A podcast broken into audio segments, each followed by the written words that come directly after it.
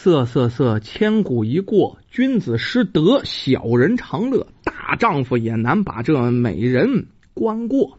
说这么几句定场诗哈。哎呀，老话常说，色字头上一把刀，忍得过去是英豪啊。可是咱们说，英雄豪杰可不是特别多啊，忍不过去搭上性命的人呐，可是不少。今天呢，我们就说这么一个神话故事，就是因色而起，也是因色而终啊。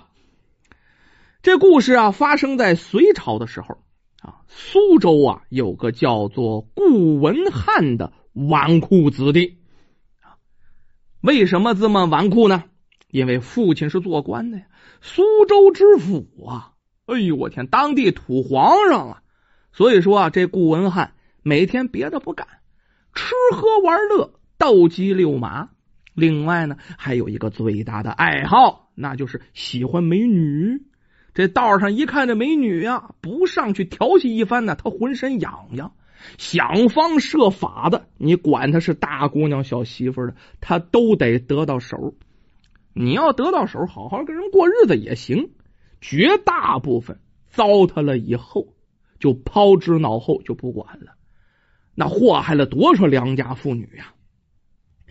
这一天呢，这顾文翰在大街上闲逛，遇到了个卖菜的农家女，姓穆，叫穆春。哎呦喂，这可是他要命的冤家呀！为什么？没见过这么漂亮。就他去过多少青楼楚馆，各地方的头牌，他哪一个没见过？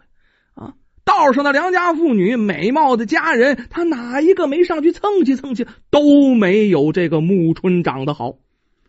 再看，别看是个卖菜女啊，露出那个肌肤啊，哎呦喂，冰肌玉骨，脸上如花似玉，明艳动人啊！这一颦一笑啊，都带着这股风流劲儿。这顾文翰也不知道怎么了。看别的姑娘差点，一看这穆春一见倾心，就立刻就想把这穆春我娶回家中吧。这小宝贝儿我不藏在屋里好好享用，这哪行去呀？要说咱们说书啊，贞洁烈女可是没少说，但是呢，这穆春跟别人都不一样。这穆春本身就风流成性，虽然呢还待字闺中，但是好朋友就不少。当他知道这顾文翰是知府的儿子，别的姑娘啊避之唯恐不及。这穆春呢不害怕，反倒有点高兴。三眼两眼这一勾，知道啊，嗨，这鱼儿啊上钩了。心想，就这个货色，我一定能拿捏的死死的。时间不大，你就看这顾文翰呢，就到他家来提亲了。这穆春呢，满脸高兴，一点拒绝的意思都没有。为什么？他知道自己要嫁入豪门呢，那不比卖菜强多了去？这终于有这机会了。可是啊，这穆春呢，也不是一般人，提出一个让顾文翰十分为难的要求。什么要求呢？穆春不愿意做妾若顾文翰想娶她，可以呀。你你把我娶回家，你必须明媒正娶，我得做你的妻子。那妻妾之间那差别可大了，我得做正印夫人。这一下让这顾文翰脑子清醒了不少啊！因为什么？太为难了啊！他岁数也不小了，早在一年前呢，他父母啊就给顾文翰定下婚事了。对方姓柳，哎呦，家世不错，书香门第，柳家小姐。相貌呢？呃，怎么说吧，上中等的人，不算出众，属于那种看着很舒服的女子。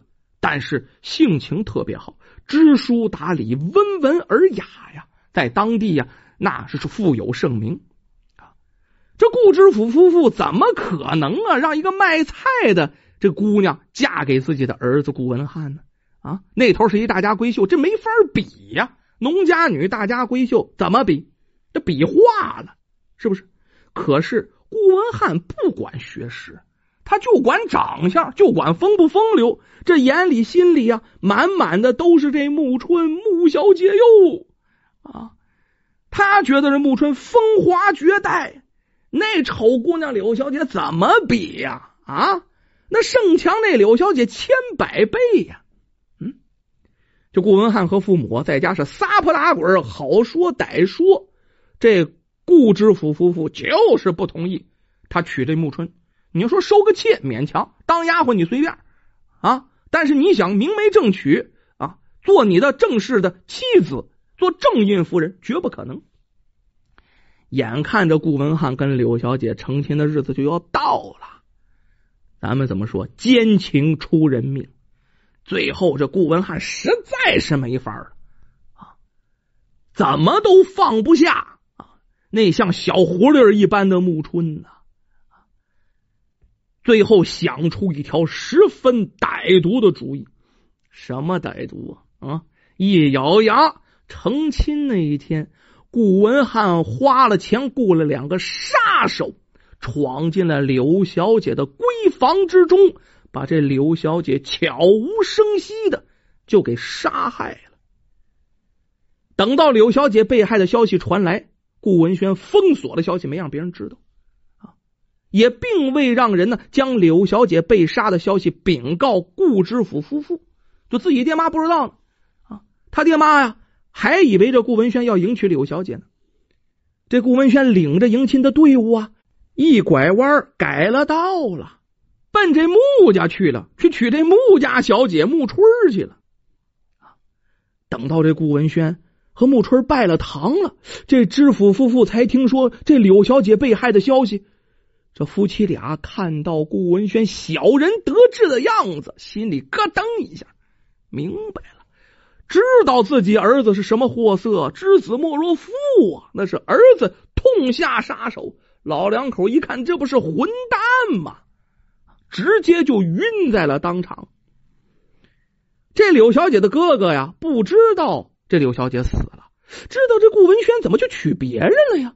啊！气的来找这顾文轩讨说法，可是顾文轩呢，命手下人呢，将这柳少爷痛打一顿，还绑上手脚送回了柳家。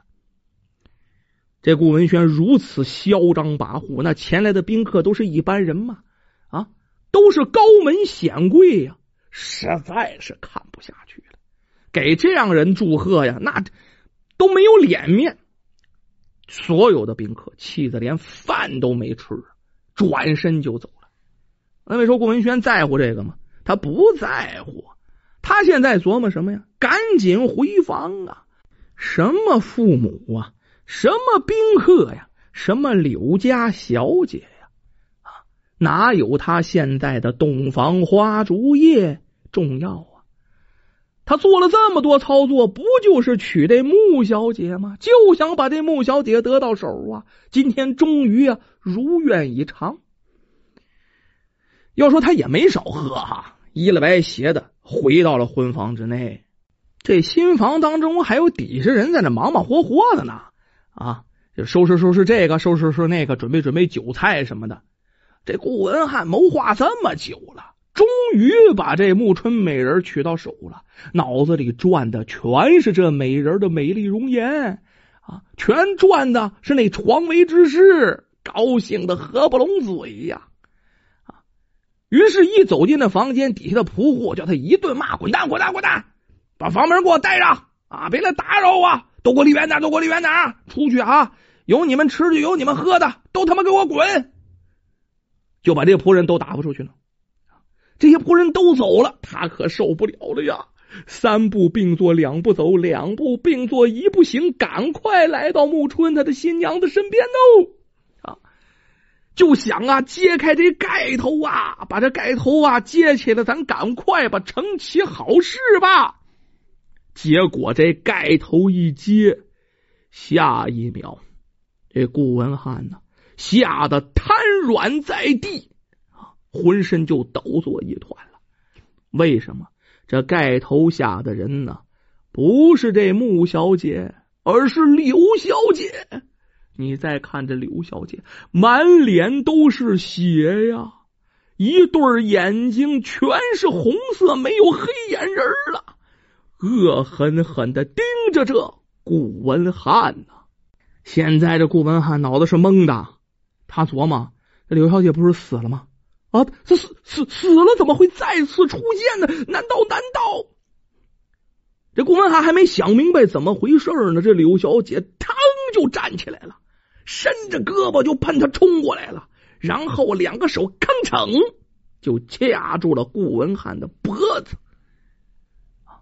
然后也不知道哪来这么大劲，他指甲往肉里长，最后啊。这顾文翰手刨脚蹬，喊都没喊出来，就被活活掐死，眼珠子都掐爆了，掐的七孔流血，死相凄惨。随后，这柳小姐又拿出一条白绫挂在房上，然后踩在凳子上，脑袋啊往这环里一套，想都没想，脚下一下就把这凳子给踹翻了，悬梁自尽，蹬个蹬个。就死去了。可是奇怪的是，这柳小姐悬梁自尽死定以后，你再看她的脸，又变成了穆家小姐的样子，就是啊，这顾文翰想娶的那个浪荡女人呢。咱们啊，书中代言啊，这个柳小姐呀，死后阴魂不散。就一路跟着那俩杀手，这俩杀手干啥的呀？啊，无冤无仇的杀我干什么呀？不料想他弄明白了，他看到杀手啊向这顾文翰复命，这柳小姐这才知道自己的未婚夫竟然处心积虑的想害死自己呀。后来柳小姐又看到哥哥被顾文翰暴打，这心中的怨恨呢更加足了，于是。冒着灰飞烟灭的风险呢，就附在这穆小姐这穆春身上进行报仇。第二天一早啊，这顾家人一晚上也不敢答应啊，不是被这顾文翰骂了吗？叫滚蛋，离远点吗？我这有好事啊！啊，这打开房门一看，好家伙，啊吓死好几个过去啊，都吓晕了。这顾文翰这穆小姐的尸体在那一个挂着，一个躺着的，而且死相啊极度凄惨。刚办完喜事啊，红绫子都撤了吧？赶快办丧事吧！又挂上白绫子，又发丧出殡。咱们再说这顾知府夫妇，只有这么一个儿子顾文翰呐啊，丧子之痛难以平复，孩子也埋了，这身体也完了，在床上拖了这么几年，夫妻两个人是双双因病去世。这也算呢，他们养不教、父之过的一种报应吧。可是柳小姐的哥哥经过这件事以后啊，发奋读书，最后高中状元，后来当上了知府，那可以说是清似水、明如镜、造福一方的好官呐。咱们说，人生在世，不管做什么事儿啊，一定要对得起自己良心呐。你得多做点善事儿啊，那就会有善果啊。你要做恶事那恶果跑不了啊！每个人都要为自己的行为负责，只有问心无愧，那才能顶天立地。人这一生啊，说长不长，说短不短呐。只有坚守本心，你那人生啊，才会更加的圆满。最后再说那句定场诗吧。酒色财气四堵墙，许多迷人里面藏。若是跳出迷墙外，那是长生不老方。可是有多少人又能做到呢？